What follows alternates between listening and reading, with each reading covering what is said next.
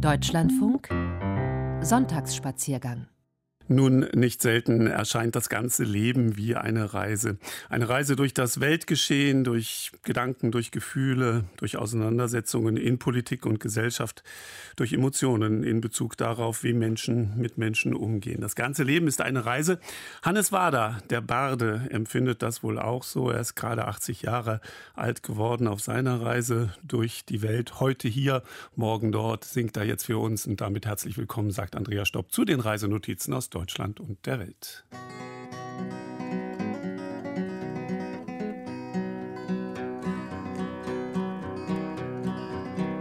Heute hier, morgen dort, bin kaum da, muss ich fort, hab mich niemals deswegen beklagt.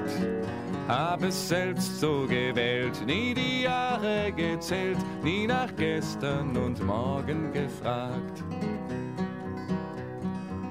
Manchmal träume ich schwer und dann denk ich, es wär Zeit zu bleiben und nun was ganz anderes zu tun. So vergeht Jahr um Jahr und es ist mir längst klar, dass nichts bleibt, dass nichts bleibt, wie es war.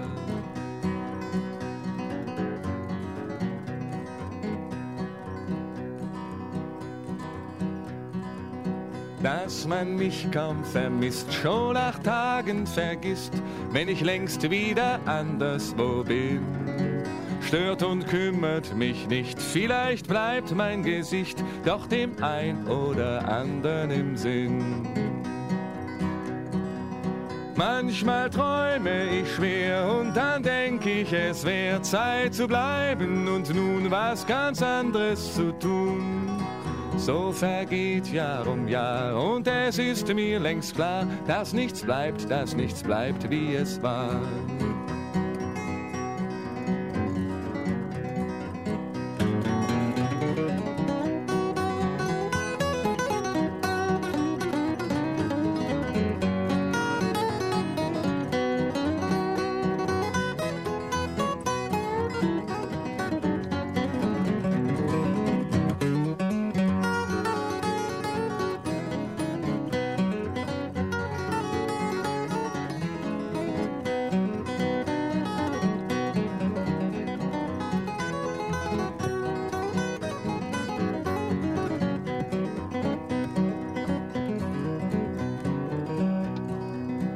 Fragt mich einer, warum ich so bin, bleib ich stumm, denn die Antwort darauf fällt mir schwer.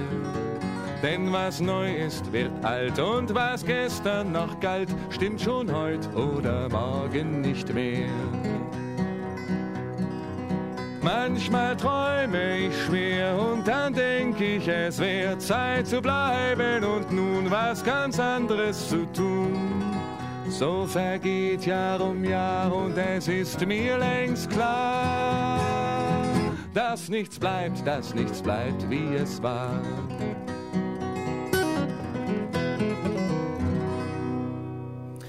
Nochmal herzlich willkommen zu unserem heutigen Sonntagsspaziergang, meine Damen und Herren. Wir werden im Verlauf der Sendung Montenegro besuchen, Teneriffa, werden über den großen Filmemacher, Regisseur, Schriftsteller Pasolini äh, sprechen. Und ähm, zunächst kümmern wir uns aber um E T A Hoffmann, ein, ein Mensch, äh, dessen Todestag äh, sich am fünfundzwanzigsten Juni, also gestern zum zweihundertsten Mal gejährt hat. Er ist auch herumgekommen in äh, seinem Leben, hat an vielen Orten gelebt. In Königsberg ist er geboren. In Warschau war er als Jurist in preußischen Diensten. In Berlin ist er gestorben. Aber wer erfahren will, woher Hoffmann die Inspiration zu seinen beißenden Satiren und zu seinen schaurig schönen Erzählungen zwischen Wahnsinn und Traumwelt nahm, der kommt nach Bamberg mit seinem barocken Palais, den verwinkelten Gassen und den alten Kirchen. Fünf Jahre lang verbrachte Hoffmann hier, ganz im Gegensatz zu seinem Romanhelden Kater Murr, meist hoffnungslos und ohne Braten.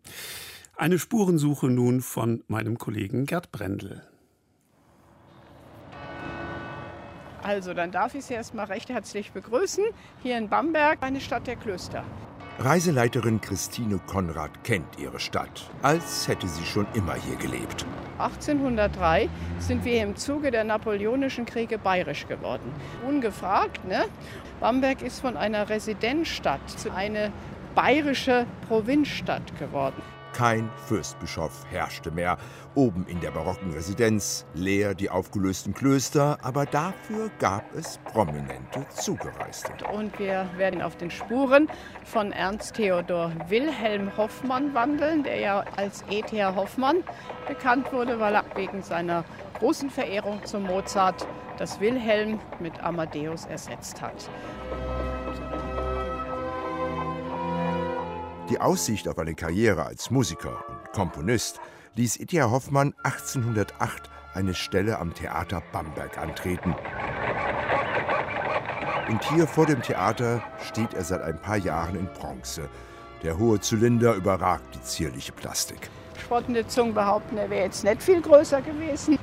Auf der Schulter die vermutlich berühmteste Katze der Romantik. Der Kater Murr, der Held aus Hoffmanns satirischem Roman Lebensansichten des Kater Murr, ein möchtegern Bildungsbürger auf Pfoten, der in seiner Freizeit gerne dichtet. Die Hoffnung lebt, ich rieche Braten. Ein Spruch, der auch auf Hoffmanns Bamberger Publikum zutraf.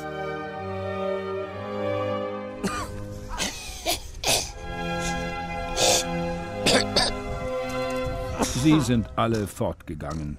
Ich hätte es an dem Zischeln, Scharren, Räuspern, Brummen durch alle Tonarten bemerken können. Lässt Hoffmann in den Kreislerianer die musikalischen Leiden des Kapellmeisters Johannes Kreisler, sein literarisches Alter Ego, ein Konzert beschreiben.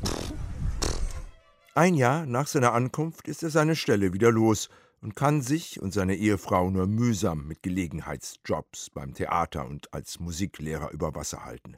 Die bedrückende Enge von Hoffmanns bürgerlicher Existenz lässt sich im schmalen Haus gegenüber vom Theater hautnah spüren. Die letzte Bamberger Adresse der Hoffmanns. So, Vorsicht, da müssen wir jetzt mal die Lichter anmachen. Hier in seinem Wohnhaus sind nur noch die steilen Holztreppen und die Decken original, bis auf eine Ausnahme. In der ehemaligen Schlafkammer steht ein hoher Messingtrichter. Das ist das einzig Originale, was er tatsächlich in der Hand hatte. Das Sprachrohr erinnert an Hoffmanns Gelegenheitsjob ein paar Kilometer außerhalb Bambergs auf der Altenburg. Da hat er ja diesen Turm ausgemalt und okay. Überhaupt keine Lust gehabt, da ständig runter zu rennen, wenn der Pinsel fehlte oder die Farbe ausgegangen war. Also brüllte er mit dem Sprachrohr vom Turm runter. Das Zeug soll man ihm gefälligst doch mal hochbringen. In den Malpausen ließ sich Hoffmann vom Turmidyll zu seiner Wassergeisteroper Undine inspirieren. Hier sieht man hier, warte mal, doch, da hinten. Da hinten sehen Sie einen kleinen Turm, der aussieht wie ein Schornstein, aber ja, das ist der Turm von der Altenburg. Die Altenburg ist bis heute beliebtes Ausflugsziel. Zu verdanken haben es die Bamberger Adelbert Friedrich Markus, dem Leibarzt des letzten Fürstbischofs. In der für die Romantik typischen Mittelalterbegeisterung hatte der Mediziner die Burgruine gekauft und wieder aufgebaut. Von Hoffmanns Fresken ist nichts mehr zu sehen. Dafür brüten heute hier Turmfalken. Eine Kamera überträgt vierundzwanzig Stunden lang das Nestgeschehen in den Burghof. Versteckt im Wald vor der Burg liegt das Mausoleum des ehemaligen Burgherrn Markus. Die Grabplatte stammt allerdings aus den sechzigern. Das ursprüngliche Grab hatten Bamberger Nazis zerstört. Der Grund, der Katholik Markus war vom Judentum konvertiert. Auch sein Bruder Friedrich Nathan Marc war als junger Mann zum Christentum übergetreten. Und hier kommt E T H Hoffmann wieder ins Spiel. Vom Haus gegenüber des Theaters geht es durch enge Gassen in die lange Straße. Damals wie heute Bambergs Einkaufszentrum und erste Wohnadresse. Und hier residierten auch die Marx im barocken Palais Nummer dreizehn. Christine Konrad holt eine Kopie aus ihrer Tasche. Juliana Marc ist das braunhaarige Mädchen auf dem Bild. Die Tochter des Hauses. Eine Gedenkplatte erinnert an sie und E T H Hoffmann. In diesem Hause wohnte bis zwanzigsten zwölften achtzehnhundertzwölf Juliana Marc, Schülerin von E T H Hoffmann. Urbild seiner schönsten Frauengestalten. Er war schon Mitte dreißig und in der Zeit, wo sie hier zusammen Musikunterricht genossen haben, waren vier Jahre, da ist sie dann fünfzehn, sechzehn geworden und ja, er war also sehr verliebt, sagen wir es mal so. Eine Liebe, die der mehr als doppelt so alte Hoffmann nur im Tagebuch und in seinen Erzählungen auslebte.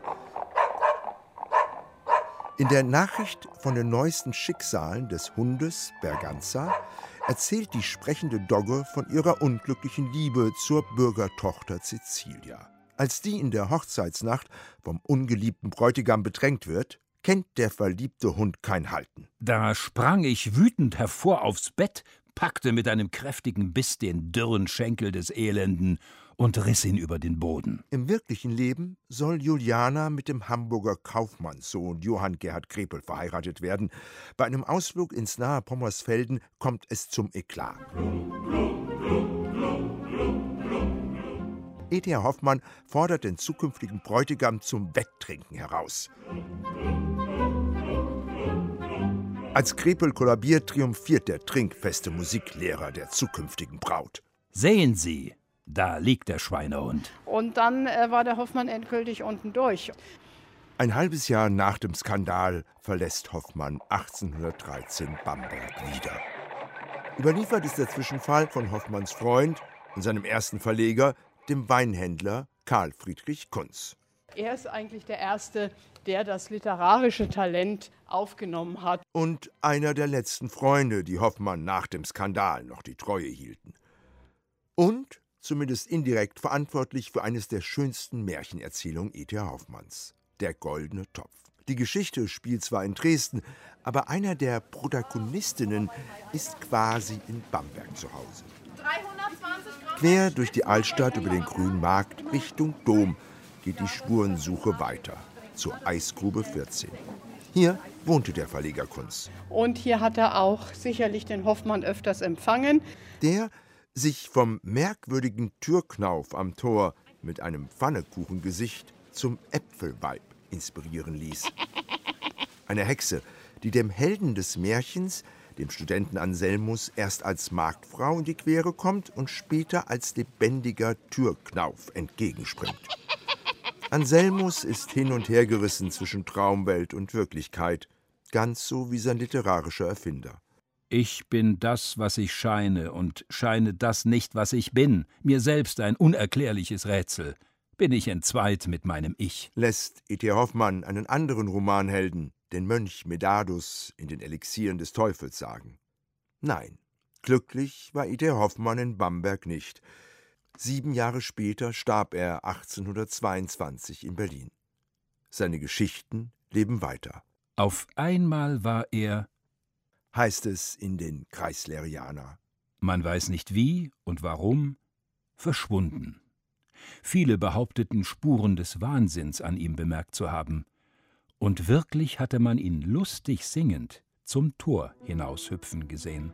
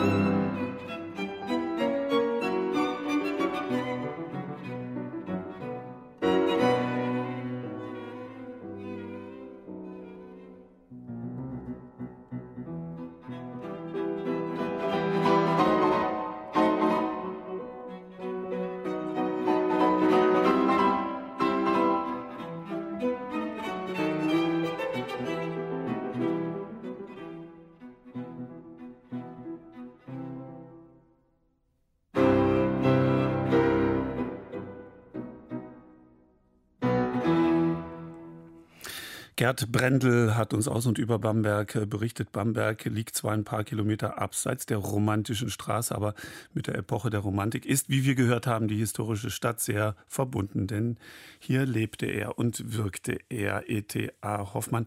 Allerdings als Touristenziel lässt sich der Dichter, Alkoholiker, Eigenbrötler mit seiner Vorliebe für die Nachtseiten des Lebens manchmal nicht ganz so einfach vermarkten. Wir haben eine romantische Komposition aus seiner Feder gehört, aus dem Klaviertro, Klaviertrio E-Dur.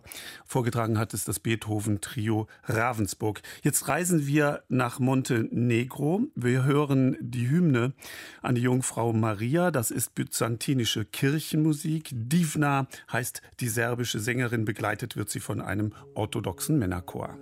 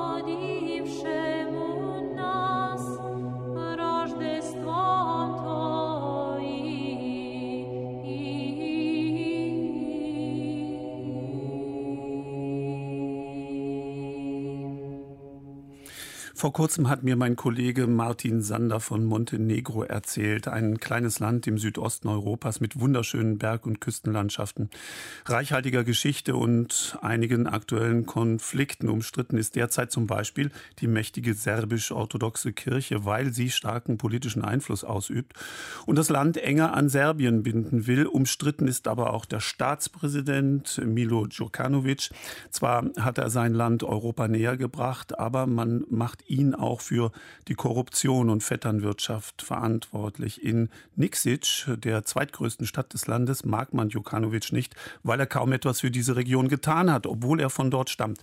In Nikšić fühlt man sich abgehängt. Zum Beispiel hätte die Gegend angesichts ihrer Sehenswürdigkeiten mehr touristische Aufmerksamkeit verdient. Das finden Kritiker. Martin Sander war für uns dort.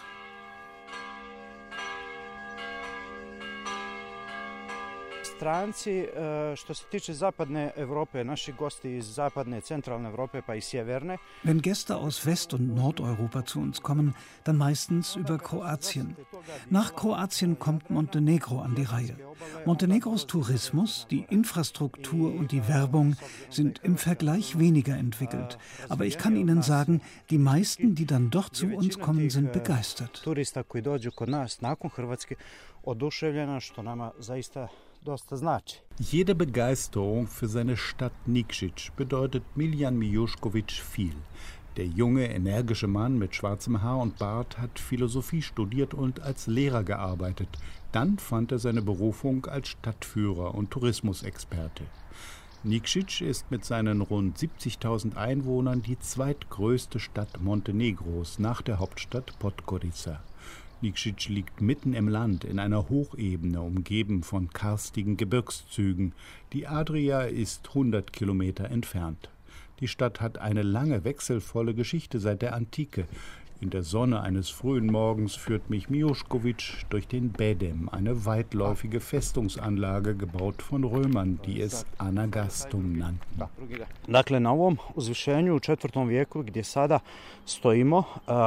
Hier, wo wir stehen, auf dieser Anhöhe, befand sich im vierten Jahrhundert nach Christus ein strategisch sehr bedeutender Kontrollpunkt für das Römische Reich. Von hier aus ließ sich das ganze Territorium kontrollieren, vor allem die Handelswege. Auf diesen Wegen transportierten Karawanen wichtige Waren, nicht nur Lebensmittel, sondern auch Bücher, Schriftstücke und so weiter. All das, was man für den täglichen Bedarf benötigte und womit man handeln konnte. Als das Römische Reich im Osten zusammenbrach, kamen Goten in die Gegend, später Slawen. vierzehnhundertfünfundachtzig besetzten die Osmanen die römische Festung. Sie bauten sie aus, um ihre militärische Herrschaft in der Region zu sichern. Rundherum siedelten sich Muslime an, meist Slawen aus der Nachbarschaft, die unter dem Einfluss der neuen osmanischen Landesherren den islamischen Glauben annahmen. Heute ist die Festung das Symbol der Stadt, ein Kulturerbe, dessen Bedeutung die Stadtverwaltung von Nikšić nicht genügend zu schätzen weiß, glaubt Miljan Mijušković. Sie sehen es ja, der Turm wurde teilweise renoviert. Also etwas hat man getan. Wir sehen ein paar Räume, die genutzt werden können. Aber der Gesamteindruck ist doch der, dass die Renovierung nicht abgeschlossen ist und der Wert der Anlage nicht angemessen gewürdigt wird. Wir hoffen, dass wir bei der Stadtverwaltung von Nikšić noch Gehör finden, damit sie dieses bedeutende Objekt wirklich erneuert.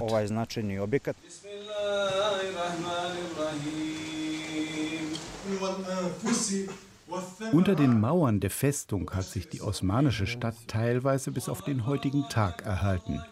Nikšić blieb osmanisch bis achtzehnhundertsiebenundsiebzig. In diesem Jahr eroberten christlich-orthodoxe Montenegriner aus der Umgebung die Stadt. Aus ihrer Sicht befreiten sie Nikšić aus den Händen des osmanischen Feindes. Sie schlossen es dem Fürstentum Montenegro an, einem kleinen, von christlich-orthodoxen Bischöfen regierten Territorium, das die gesamte osmanische Zeit über seine Autonomie bewahrt hatte. Wieder fand ein Bevölkerungsaustausch statt. Doch einige Muslime blieben. Ihre Nachfahren nutzen bis heute die alte Moschee.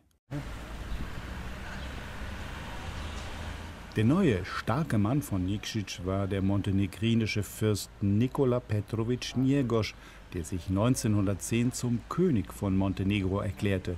Nikola verstand sich als Modernisierer und ließ Nikšić umgestalten.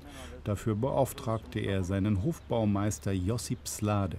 Slade, aus Kroatien stammend, rückte den verwinkelten Gassen der Osmanen mit neuen Konzepten einer geometrischen Stadtplanung zu Leibe.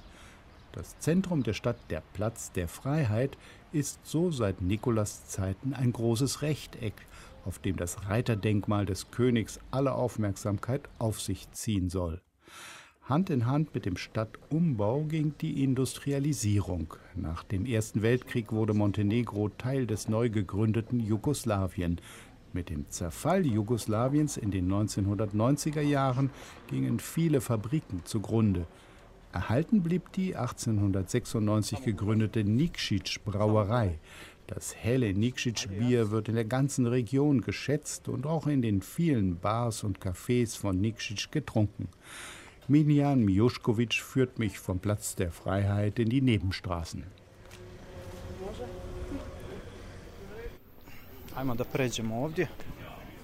Gehen wir mal hier lang. Nikšić war die Stadt mit dem höchsten Bierkonsum pro Kopf im ehemaligen Jugoslawien. Und ich denke, wir liegen da auch heute ziemlich vorn. Kaffee- und Barbesuch gehören zum Lebensstil. Das sind Rituale. Die größte Attraktion der Gegend liegt fünfzehn Kilometer vom Stadtzentrum entfernt. Es ist das berühmte serbisch-orthodoxe Wallfahrtskloster Ostrog.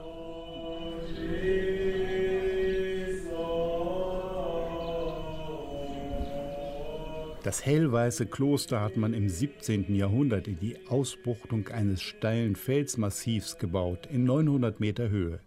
Die Besucher erreichen es über eine Serpentinenstraße oder eine endlos steile Bergtreppe. Das ist ein heiliger Platz. Das ist gleich wie Jerusalem. Das ist unsere orthodoxe Jerusalem sozusagen. Hier kommen Leute, egal welche Religion, Nationalität, aus der ganzen Welt. Schwärmt Tamara, die regelmäßig nach Ostrog pilgert. Gegründet hatte das Kloster ein orthodoxer Mönch, der spätere Bischof Basilius. Basilius war auf der Flucht vor den Osmanen aus der benachbarten Herzegowina nach Ostrog gekommen. Heute zieht es Zehntausende Jahr für Jahr aus der ganzen Welt nach Ostrog, weil dem heiligen Basilius Wunderheilungen nachgesagt werden. Es hat sich gezeigt, dass der heilige Basilius jedermann empfängt, jeden Menschen, der Gott ehrt, der eine persönliche Beziehung zu Gott hat. Ich persönlich kenne sowohl Katholiken hier aus der Gegend als auch Menschen muslimischer Religion, die vom heiligen Basilius geheilt wurden. Der Mönchspriester Sergej Rekić ist Klosterverwalter von Ostrog und kümmert sich um die landwirtschaftliche Produktion. Mit Genugtuung deutet er auf die Gewächshäuser an den steilen, karstigen Hängen unter dem Kloster. Sergej ist stolz darauf, dass nicht nur Montenegriner, sondern Menschen aller Länder und verschiedener Religionen nach Ostrog pilgern. Das Wallfahrtskloster gilt ihm und seinen Brüdern als Mittelpunkt eines universellen Glaubens. Doch viele sehen in Ostrog einen eminent politischen Ort. Von dort aus fördere man diejenigen montenegrinischen Politiker, die sich von den Interessen Serbiens leiten lassen und die Existenz einer eigenen montenegrinischen Nation in Frage stellen, sagen Kritiker. Die Debatte wird gerade in großer Heftigkeit geführt. Pater Sergej sagt dazu: Montenegriner, Serben. Vor zwanzig Jahren wäre noch niemand darauf gekommen, dass es da einen Unterschied gibt. Ganz so stimmt das nicht, denn darüber, ob Montenegriner Serben sind oder eine eigene Nation bilden, wird in der montenegrinischen Öffentlichkeit bereits seit vielen Jahrzehnten diskutiert. Gemäß der letzten Volksbefragung von zweitausendelf sieht sich eine knappe Hälfte der Bevölkerung des Landes als Montenegriner, ein Drittel fühlt sich als Serben, die übrigen sind Katholiken und Muslime. Die meisten Pilger in Ostrog halten sich von allem politischen Streit fern. Ihnen geht es um Wunderheilungen, wie sie der heilige Basilius als Klostergründer möglich gemacht haben soll. Ich habe Epilepsie und komme jeden Monat hierher. Das hilft mir mehr als manches Medikament. Ich bin etwas nervös, aber das geht dann vorbei. Mir hilft das Gebet und mir helfen die Ikonen. Wie dem auch sei, Ostrog ist ein bedeutender Ort auf der touristischen Landkarte Montenegros und die nahegelegene Stadt Nikšić könnte es noch werden.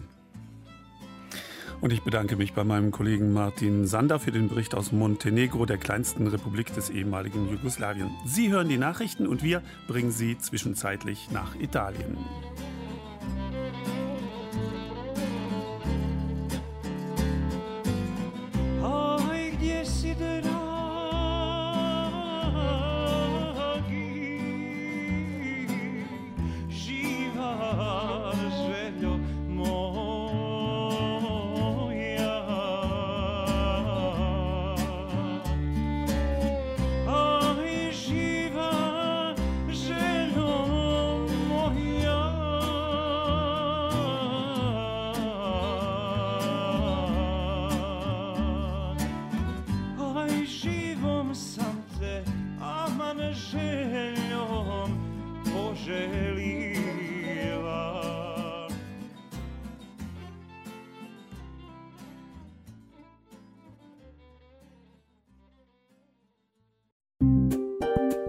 Deutschlandfunk Sonntagsspaziergang.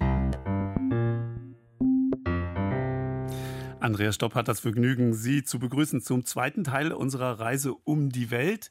Ja, die Reise um die Welt, die jetzt zunächst mal eine Reise um den italienischen Stiefel sein wird. Und ich freue mich ein weiteres Mal mit meinem Kollegen Michael Ernst im Studio des Mitteldeutschen Rundfunks in Dresden verbunden zu sein. Hallo, Herr Ernst.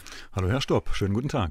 Wunderbar und glockenklar. Es unterscheidet sich so wohltuend von den Telefon-O-Tönen, mit denen wir unsere Woche meist bestücken müssen. Schön, dass Sie dort im Studio sind. sitzen im Mitteldeutschen Rundfunk. Herr Ernst, vier Wochen Italien, das haben Sie ja gemacht. Wer würde sich das von uns nicht, nicht wünschen? Sie haben das getan, aber eben nicht als äh, Reporter fürs Radio, sondern aus ganz äh, privaten Motiven. Was waren das für Motive?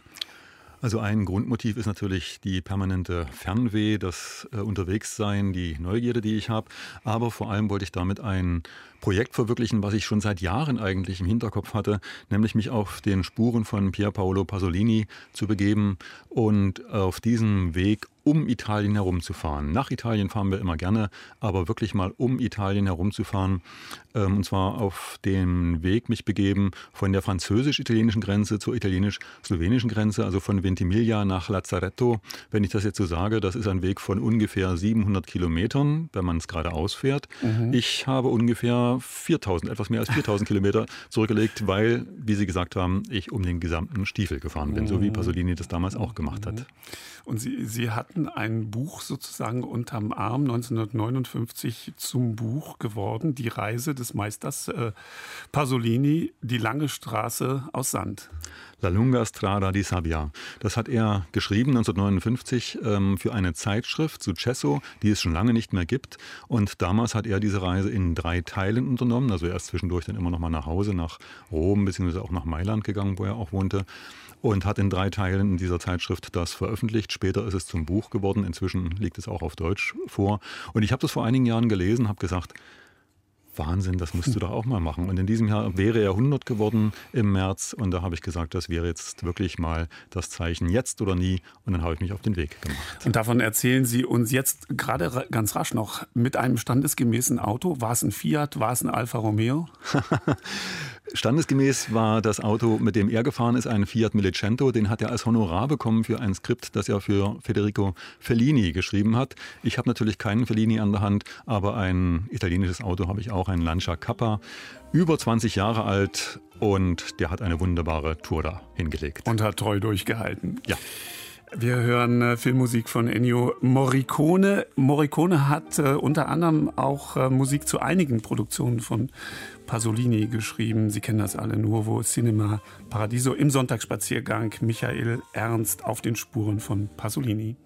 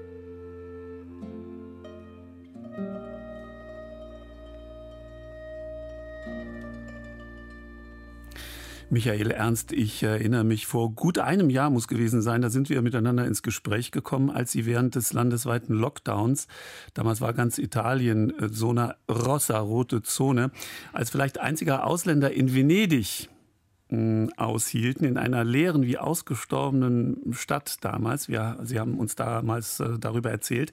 Und jetzt haben Sie eben eine Vier-Wochen-Tour durch Italien unternommen. Das klingt also schon nach einer ganz besonderen Affinität zu diesem Land Italien. Oder ist das ein bisschen mehr nur als Sehnsucht nach Süden?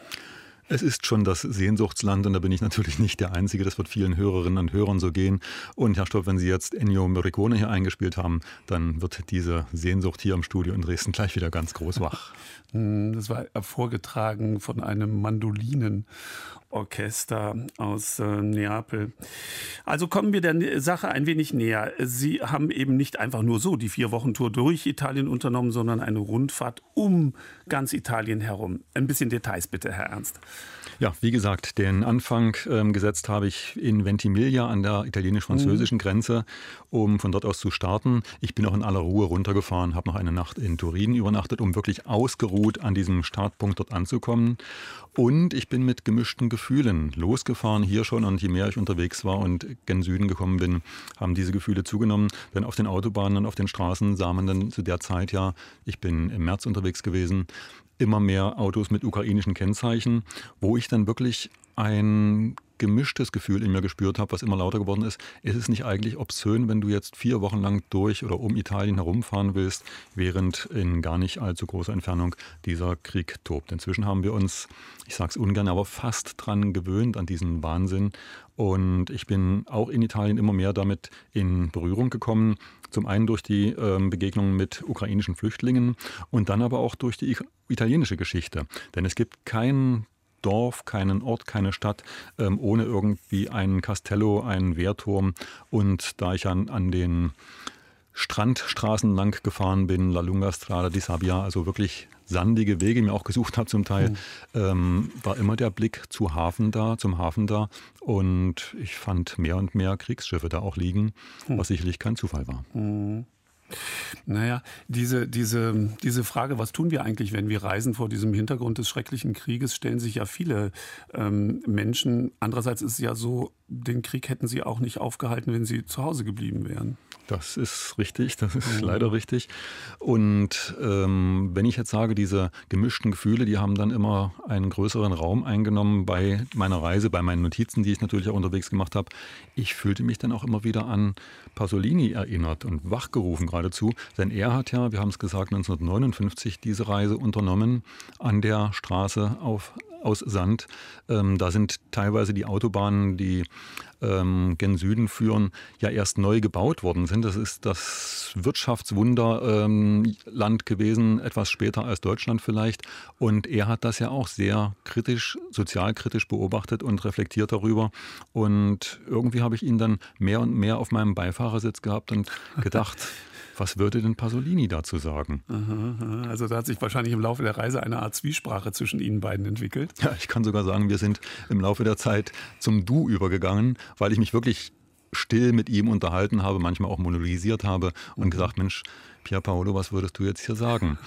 Er hat ja damals die wachsende ähm, Infrastruktur auch in den Tourismus ähm, begleitet und, und beschrieben und nicht bloß positiv beschrieben. Er hatte auch ähm, gelitten an seinem Land, weil er es eben sehr geliebt hat. Und da sind eben jetzt mehr als sechzig Jahre vergangen.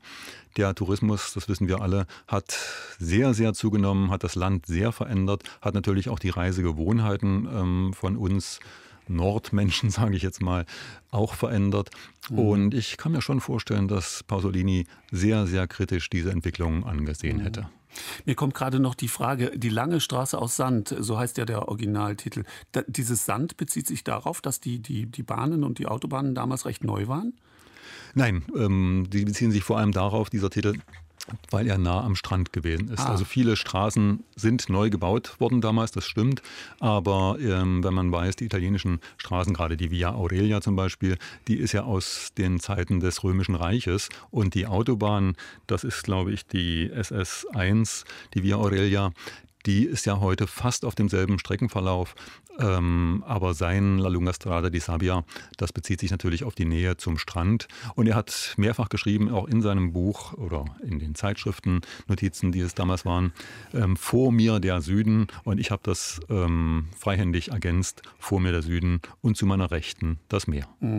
Ich muss Sie noch was fragen, ähm, Michael Ernst, auf die Idee zu kommen, so viele tausend Kilometer in diesen Zeiten der ständig steigenden Benzinpreise mit dem Auto zu fahren, ähm, da haben Sie ja wahrscheinlich von Tankstelle zu Tankstelle mit Erhöhungen vorlieb nehmen müssen.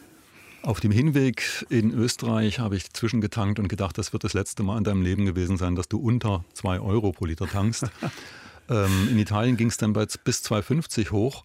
Anfang, Mitte März. Und dann ging es runter. Und runter auch im übertragenen Sinn. Je mehr ich Richtung Süden gefahren bin, Kalabrien, gingen die Preise runter. Ich habe erst gedacht, ähm, steuert das die Mafia? Nein, das hat sich dann eingepegelt in äh, Preise ein Paar siebzig, ein Paar sechzig, ein Paar achtzig. Michael Ernst fuhr mit Pasolini durch Italien, gleich mehr.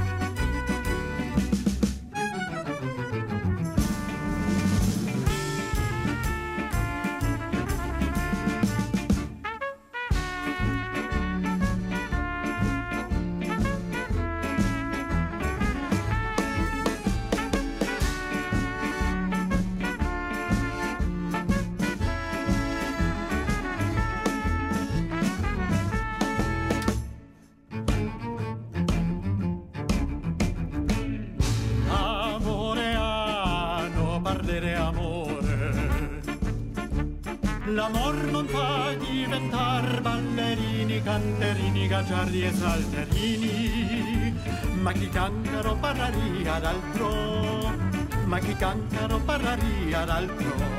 Amore ah, amore ah, amore ah, amore ah.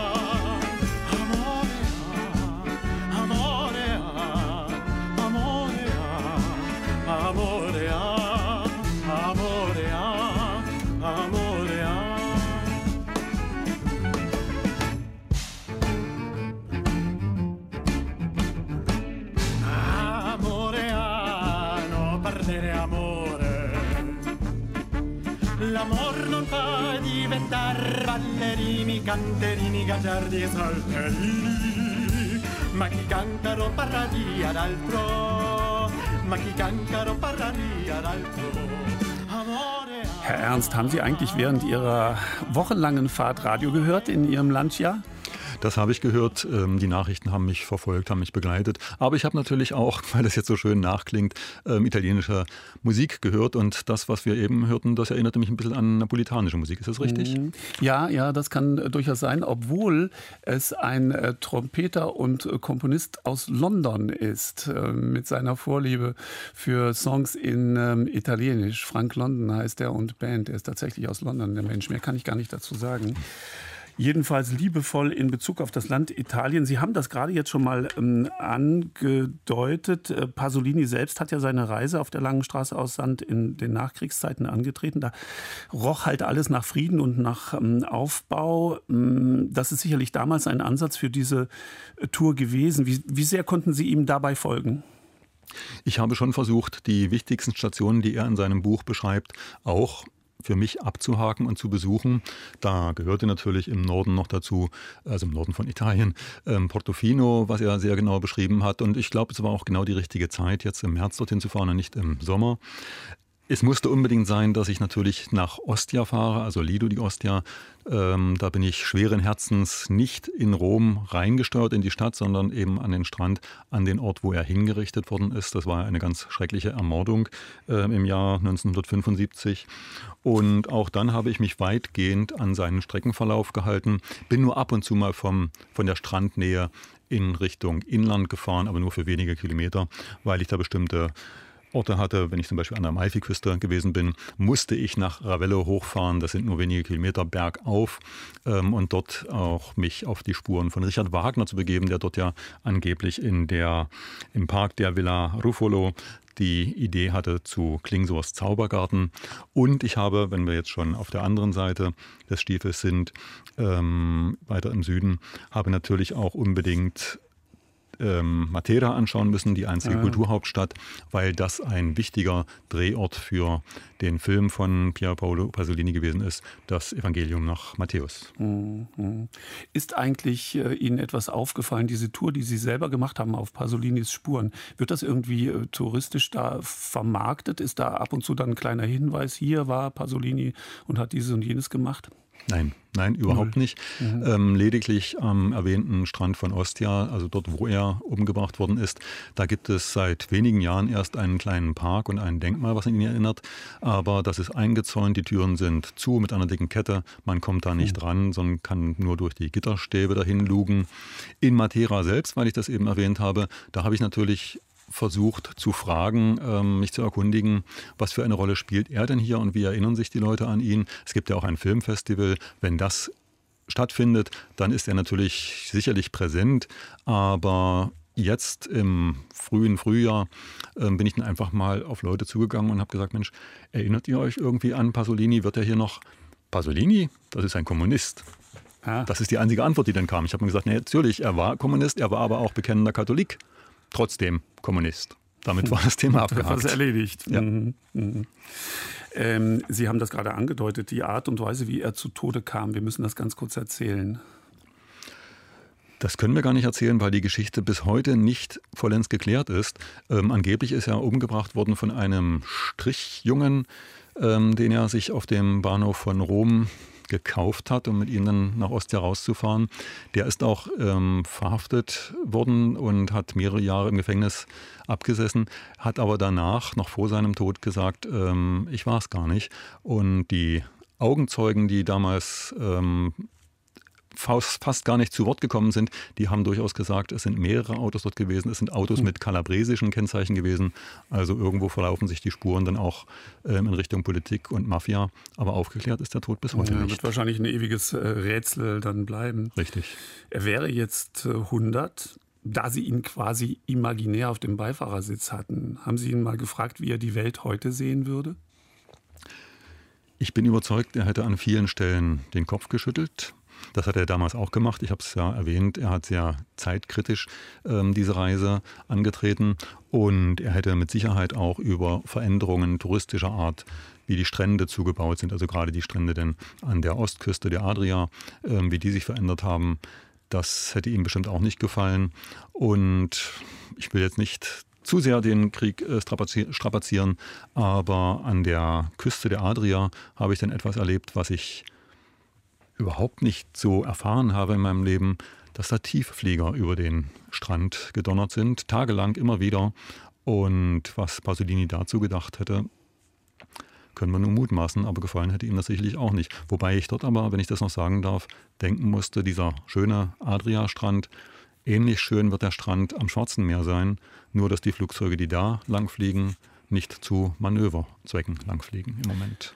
Michael Ernst im Sonntagsspaziergang-Gespräch.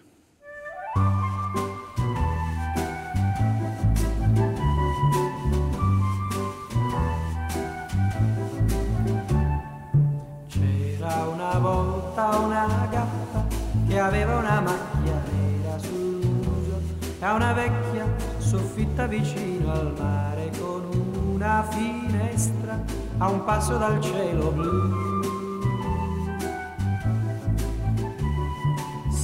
La chitarra suonavo, la gatta faceva le fusa ed una stellina scendeva vicina vicina, poi mi sorrideva e se ne tornava su. Ora non abito più là, tutto è cambiato, non abito più là. Casa bellissima, bellissima come vuoi tu, ma io ripenso a una gatta che aveva una macchia nera sul muso, a una vecchia soffitta vicino al mare con una stellina che ora non vedo più.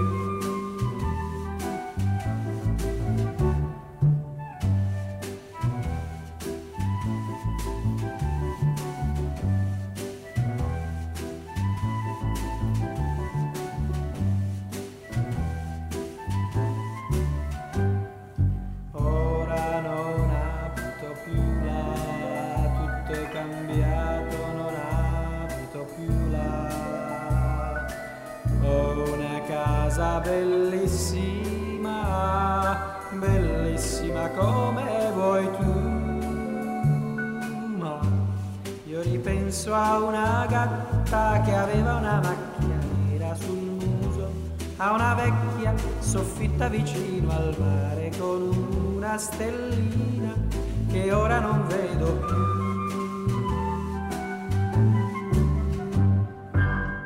Mit mir verbunden in einem Studio des Mitteldeutschen Rundfunks in Dresden, mein Kollege Michael Ernst. Bei all diesen Assoziationen und Überlegungen, von denen Sie uns schon berichtet haben, zum Italien von heute und zum Zeitgeschehen, sind Sie denn auf Ihrer Italien-Rundfahrt wirklich nur auf den Spuren von Pasolini unterwegs gewesen?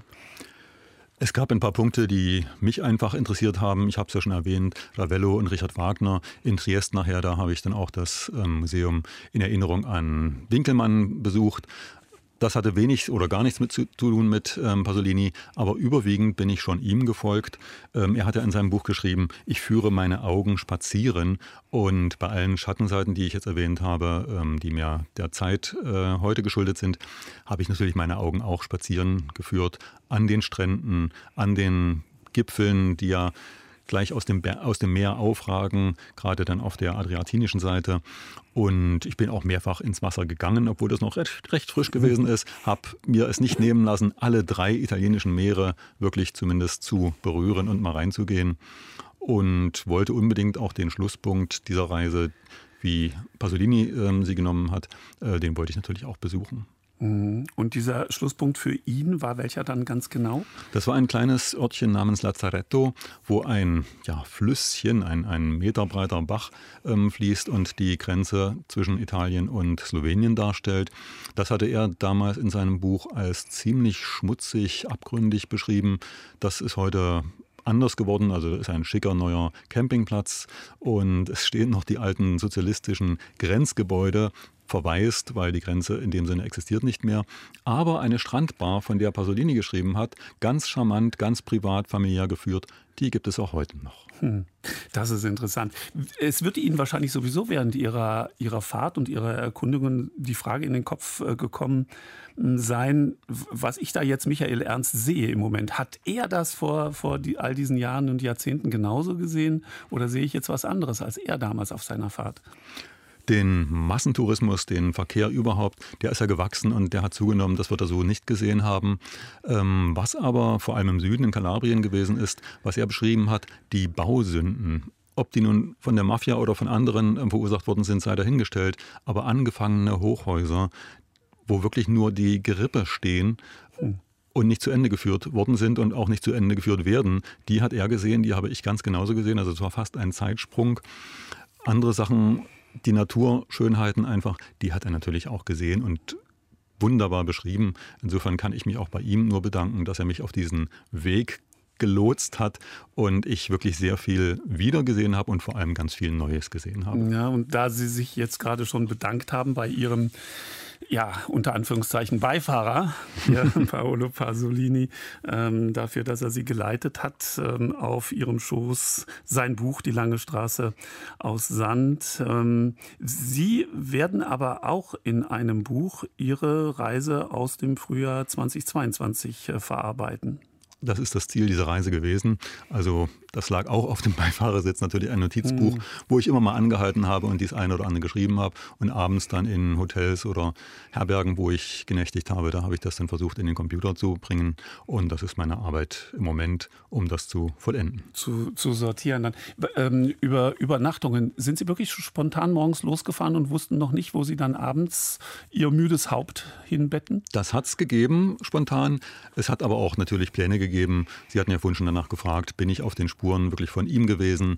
In Ventimiglia, der Startpunkt, Startpunkt ähm, da bin ich drei Tage geblieben und habe gesagt, jetzt musst du erstmal zur Ruhe kommen und hier wirklich nach vorne gucken, Richtung Süden gucken. In Triest ganz zum Schluss wollte ich auch drei Tage bleiben, um einen Schlusspunkt zu setzen. Aber in dem schon erwähnten Ravello, ein kleines Bergdörfchen oberhalb der Amalfiküste. Da bin ich eigentlich schon wieder zum Parkplatz gegangen, wollte weiterfahren, komme an einem kleinen historischen Turm vorbei. Da steht dran geschrieben Bed and Breakfast und eine Telefonnummer. Ich habe angerufen, gesagt, ich stehe jetzt vor eurer Tür. Ja, komm doch rein, wir haben ein Zimmer frei. Und da habe ich ein Zimmer bekommen. Herr Stopp, das darf ich jetzt einfach mal sagen, für ein, für ein geschenktes Kleingeld und habe auf die Amalfiküste geguckt, in die Berge geguckt und habe am nächsten Morgen frühstücken dürfen auf dem Kapitell eines uralten Türmchens. Ah ja, da, bekommen, da stellen sich einem ja die Härchen auf, das ist wunderschön. Ich fürchte, im Juli und August wird man nicht dieses Glück haben können. Das ist natürlich außerhalb der Saison dann auch eine besondere Gnade. Richtig. Mhm. Ich bin auch überzeugt, dass die Hotelpreise natürlich jetzt im Sommer ganz anderer Natur sind. Mhm. Ja. Trösten wir uns dann vielleicht für den Herbst, wo dann diese außergewöhnlichen Reisen dann doch wieder eher möglich sind. Hat Ihr Land ja gut durchgehalten? Der, hat, wunder, der mhm. hat wunderbar durchgehalten. Wie gesagt, er ist über zwanzig Jahre alt. Ich bin richtig froh über dieses Kleinod ähm, an Automobil. In Turin, wo er wahrscheinlich ähm, gebaut worden ist, werde ich angehalten an der roten Ampel oder ein älterer Mann. Ich dachte erst, er will sich nach dem Weg erkundigen. Der schreibt mir bloß durchs offene Fenster, Komplimenti, Komplimenti. Vielleicht hat er selbst daran geschraubt.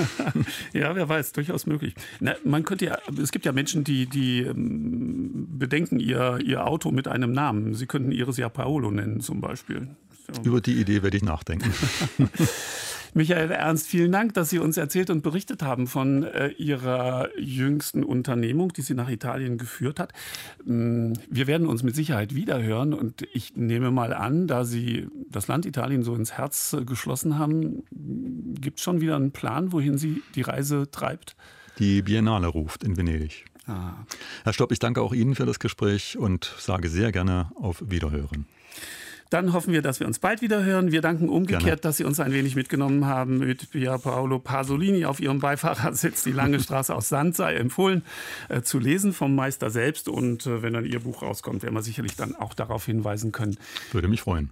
Grazie, a dopo und äh, wir spielen noch ein bisschen Musik, ehe wir dann Sie, wenn Sie möchten, und unsere Hörer mit nach äh, Teneriffa nehmen. Auf Wiederhören nach Dresden. Auf Wiederhören, vielen Dank.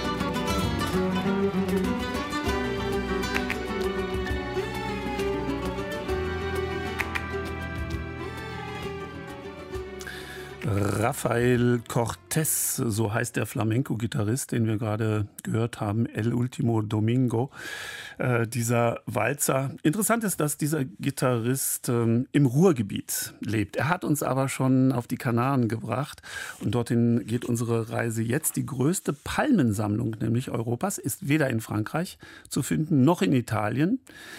Sie befindet sich auf einem künstlichen Hügel in Santa Cruz de Tenerife, also auf den Kanarischen Inseln, und entstand quasi wie Phönix aus der Asche oder besser gesagt aus dem Müll. Meine Kollegin Camilla Hildebrand hat den Botanischen Garten, Palmetum genannt, besucht.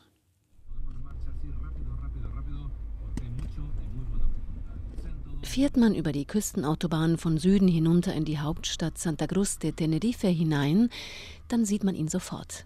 Den mit Palmen bewachsenen Hügel direkt am Meer. Am Südeingang der Stadt, das Palmetum. Direkt dahinter prangt die futuristische Architektur des Konzertsaals Auditorio, wie eine weiße Muschel in den Himmel. Ein beeindruckender Anblick, der auch durch die verrosteten Raffinerieaufbauten ganz in der Nähe nicht getrübt wird. Jeder Stadtführer empfiehlt als eins der Highlights den Besuch des Palmetum, denn dieser botanische Garten beherbergt die größte Palmensammlung Europas und hat dazu eine außergewöhnliche Geschichte. Da, wo wir jetzt hier sitzen, war ehemals Meer, Meerwasser mit Wellen und Fischen. In den neunzehnhundertsiebziger Jahren wurde dann aufgrund einer gravierenden Fehlentscheidung der Müll aus dem ganzen Umland hier abgeladen. Erklärt Carlo Morici, Direktor des Palmetum.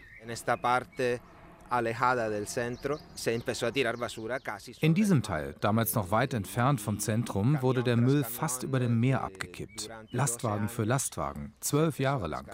Das heißt, in nur zwölf Jahren, ungefähr ab neunzehnhundertsechsundsiebzig, wurde ein Müllberg aus dem Nichts geschaffen. Damals war die Genehmigung für den Bau einer riesigen Erdölraffinerie direkt nebenan erteilt worden. Ein kaum benutzter Weg führt in diese Ecke und so wurden Abfälle jeder Art von Schlachthöfen, Reinigungsfirmen, Zwingern et cetera hierher gebracht.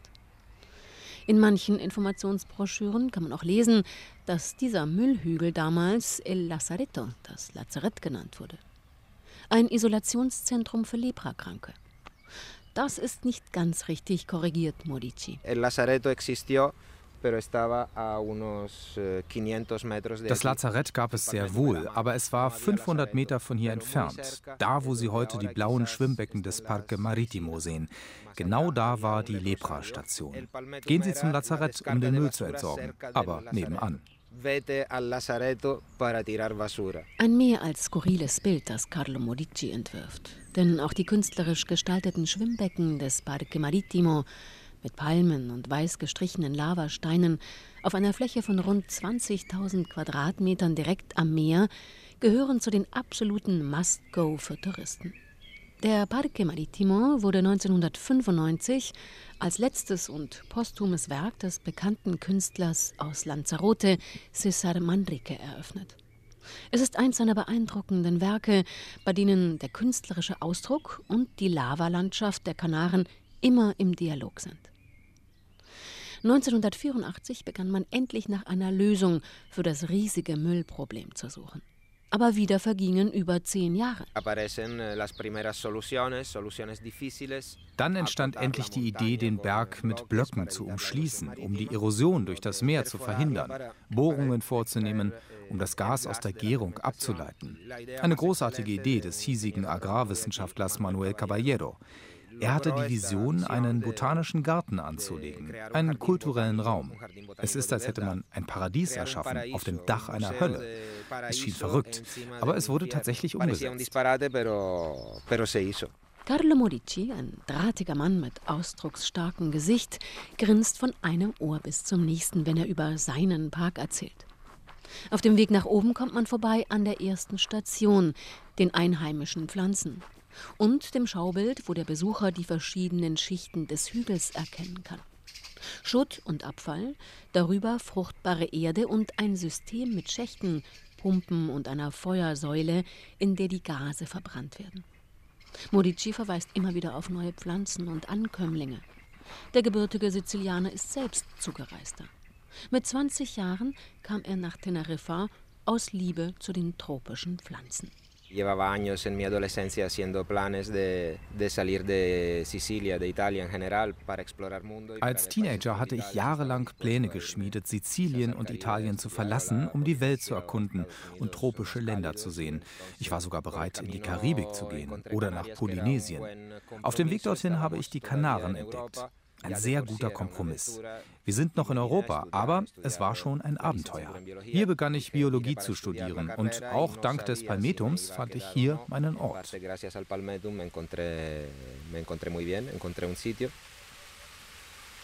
Tenemos una flora autóctona extraordinaria por su nivel de endemismo.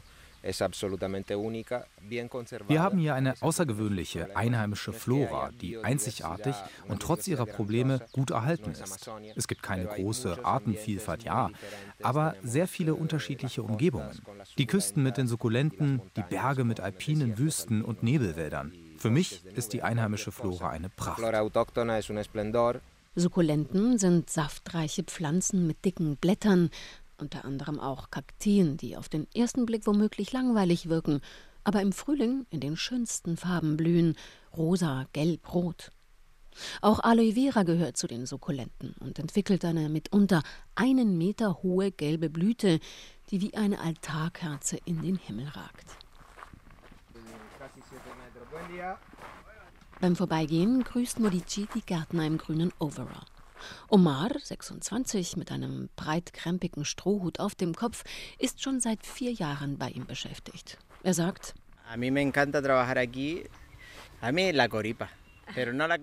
Ich liebe es, hier zu arbeiten.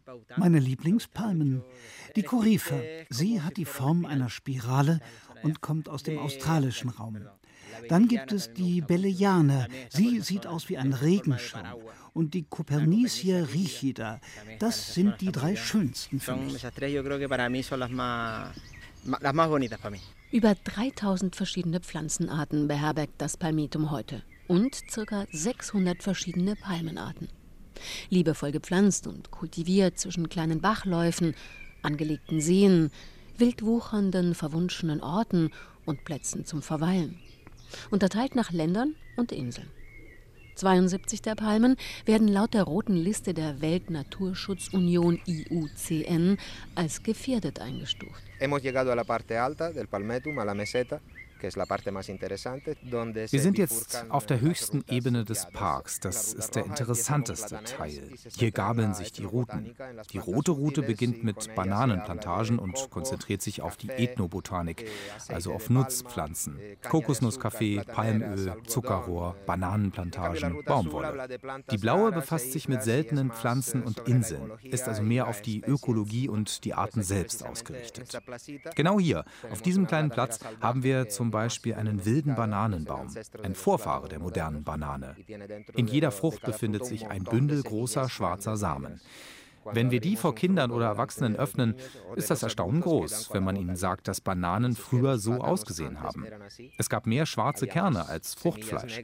Und wenn man erklärt, dass alle Bananen, die wir essen, Hybride sind, die in den letzten zwanzigtausend Jahren entstanden sind, sind sie sehr überrascht. Pro Tag besuchen momentan hundert bis dreihundert Besucher das Palmetum. Auch viele Schulklassen. Die Menschen sind umsichtiger geworden, sagt Morici. Die Bedeutung der Natur und Umwelt ist nicht mehr nur ein lästiges Schulthema. Aber es ist längst nicht genug getan.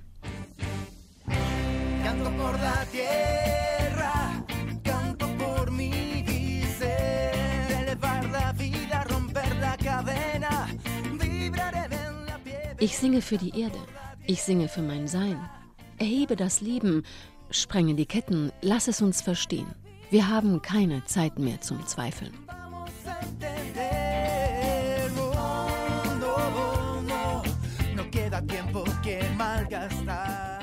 Eins der zentralen Themen der kanarischen Mestizo-Band Guarembo ist der Schutz der Natur. Im Intro ihres aktuellen Videos Canto por la Tierra, Gesang für die Erde, heißt es: Wir sind sieben Milliarden Menschen auf einem krisengeschüttelten Planeten. Nur ein nachhaltiges System wird uns eine weitere Chance geben.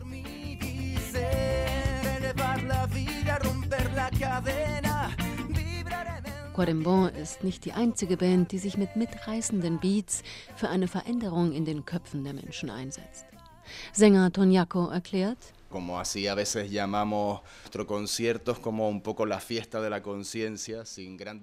nennen wir unsere Konzerte auch Bewusstseinsparty, ohne großen Anspruch. Aber ja, die Liedtexte unterstützen unsere Idee eines sozialen, mentalen Wandels, der bereits im Gange ist. Zumindest möchte ich glauben, dass dies der Fall ist. Es ist klar, dass in der Gesellschaft, in der ganzen Welt eine Menge schiefläuft. Aber wahr ist auch, dass ein Teil der Menschen noch nie so wach war wie jetzt, über den Tellerrand schaut, alternative Systeme und Lebensweisen in Betracht zieht.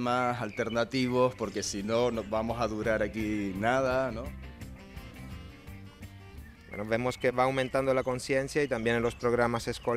sehen, dass das Bewusstsein zunimmt, auch in den Schulen, aber nicht auf der Straße.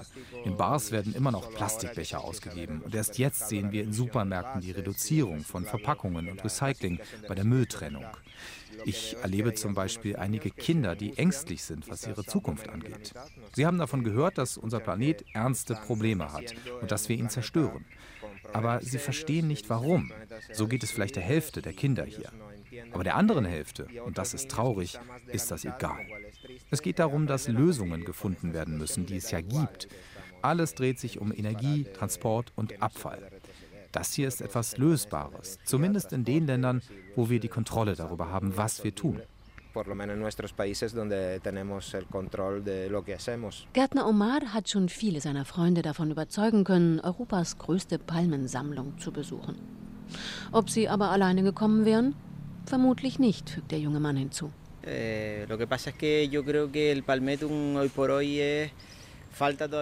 Ich denke nicht, dass viele wissen, wie wichtig dieser Ort in Bezug auf Biologie, Pflanzen und vor allem Palmen ist. Im Allgemeinen glaube ich, dass die Leute auf Teneriffa nicht wissen, was wir hier haben, nämlich etwas Spektakuläres.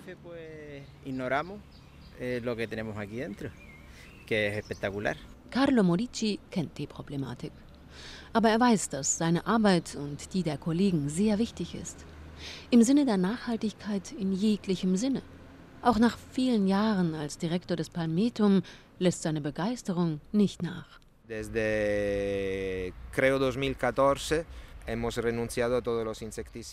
Seit zweitausendvierzehn verzichten wir hier auch auf Insektizide und Herbizide und auch auf Düngemittel. Und wir bewässern nur mit gereinigtem Stadtwasser. Außerdem produzieren wir tonnenweise Mulch mit diesem Schredder hier. Das sind in kleine Stücke gehäckselte Pflanzenteile, die aussehen wie Rinde. Das wird dann auf der Bodenoberfläche im Park ausgebreitet, hält so den Boden feucht, kühl und immer reich an organischen Verbindungen. Eine großartige Sache. Eine organische Schicht, die gegen Temperatur, Sonne und Feuchtigkeit isoliert. Im Gespräch mit den Einheimischen erfährt man schnell, dass tatsächlich viele noch nie hier waren. Sie erinnern sich nur an den ehemaligen gigantischen Müllhaufen. Juan, Mitte fünfzig, läuft mit Hündin Lola regelmäßig den Fußweg rund um das Palmetum herum. So wie auch viele Jogger. Ich sage Ihnen ganz ehrlich, dass mich das nicht interessiert. Ich bin zwar eingeladen worden, war aber noch nie drin. Es ist wie in einem Zoo. Pflanzen und Pflanzen. Genau wie im Zoo Tiere, anstatt dass sie dort sind, wo sie hingehören. Ganz anders sieht das Barmann Christian, Ende dreißig, dessen Arbeitsstätte keine zehn Meter entfernt vom Eingang des Palmetum liegt. Wir leben hier vom Tourismus und wir müssen auch etwas bieten, was ins Auge fällt. Nicht nur Läden, leere Straßen und kaputte Bauten. Man muss auch etwas anderes sehen, etwas Grünes, wo man spazieren gehen kann, den Kindern beibringt, wie die Flora aussieht. Für Carlo Morici ist das Palmetum, wie er selbst sagt, eine meiner besten Spielwiesen, wo sich übrigens auch rund sechzig Vogelarten zu Hause fühlen. Die Sensation aktuell ist die Codifa umbra cultifera, eine der größten Palmen der Welt. Denn sie blüht.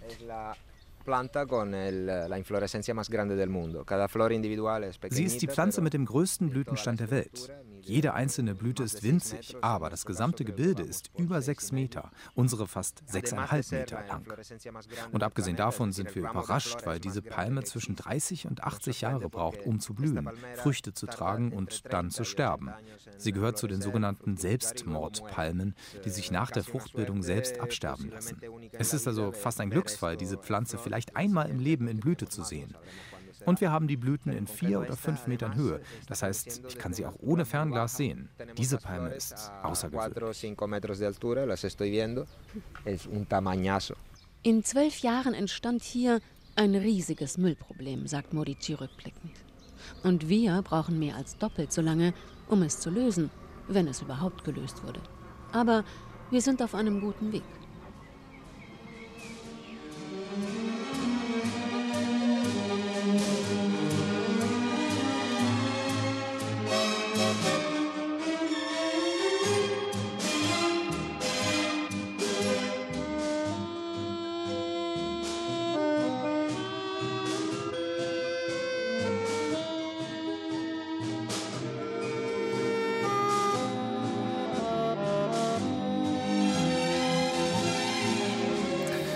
Selbstmordpalmen, von denen haben wir gerade gehört, was es alles so gibt in der Welt. Camilla Hildebrandt führte uns durch das Palmetum auf Teneriffa. Unser heutiger Spaziergang klingt aus mit dem Tango Teneriffa.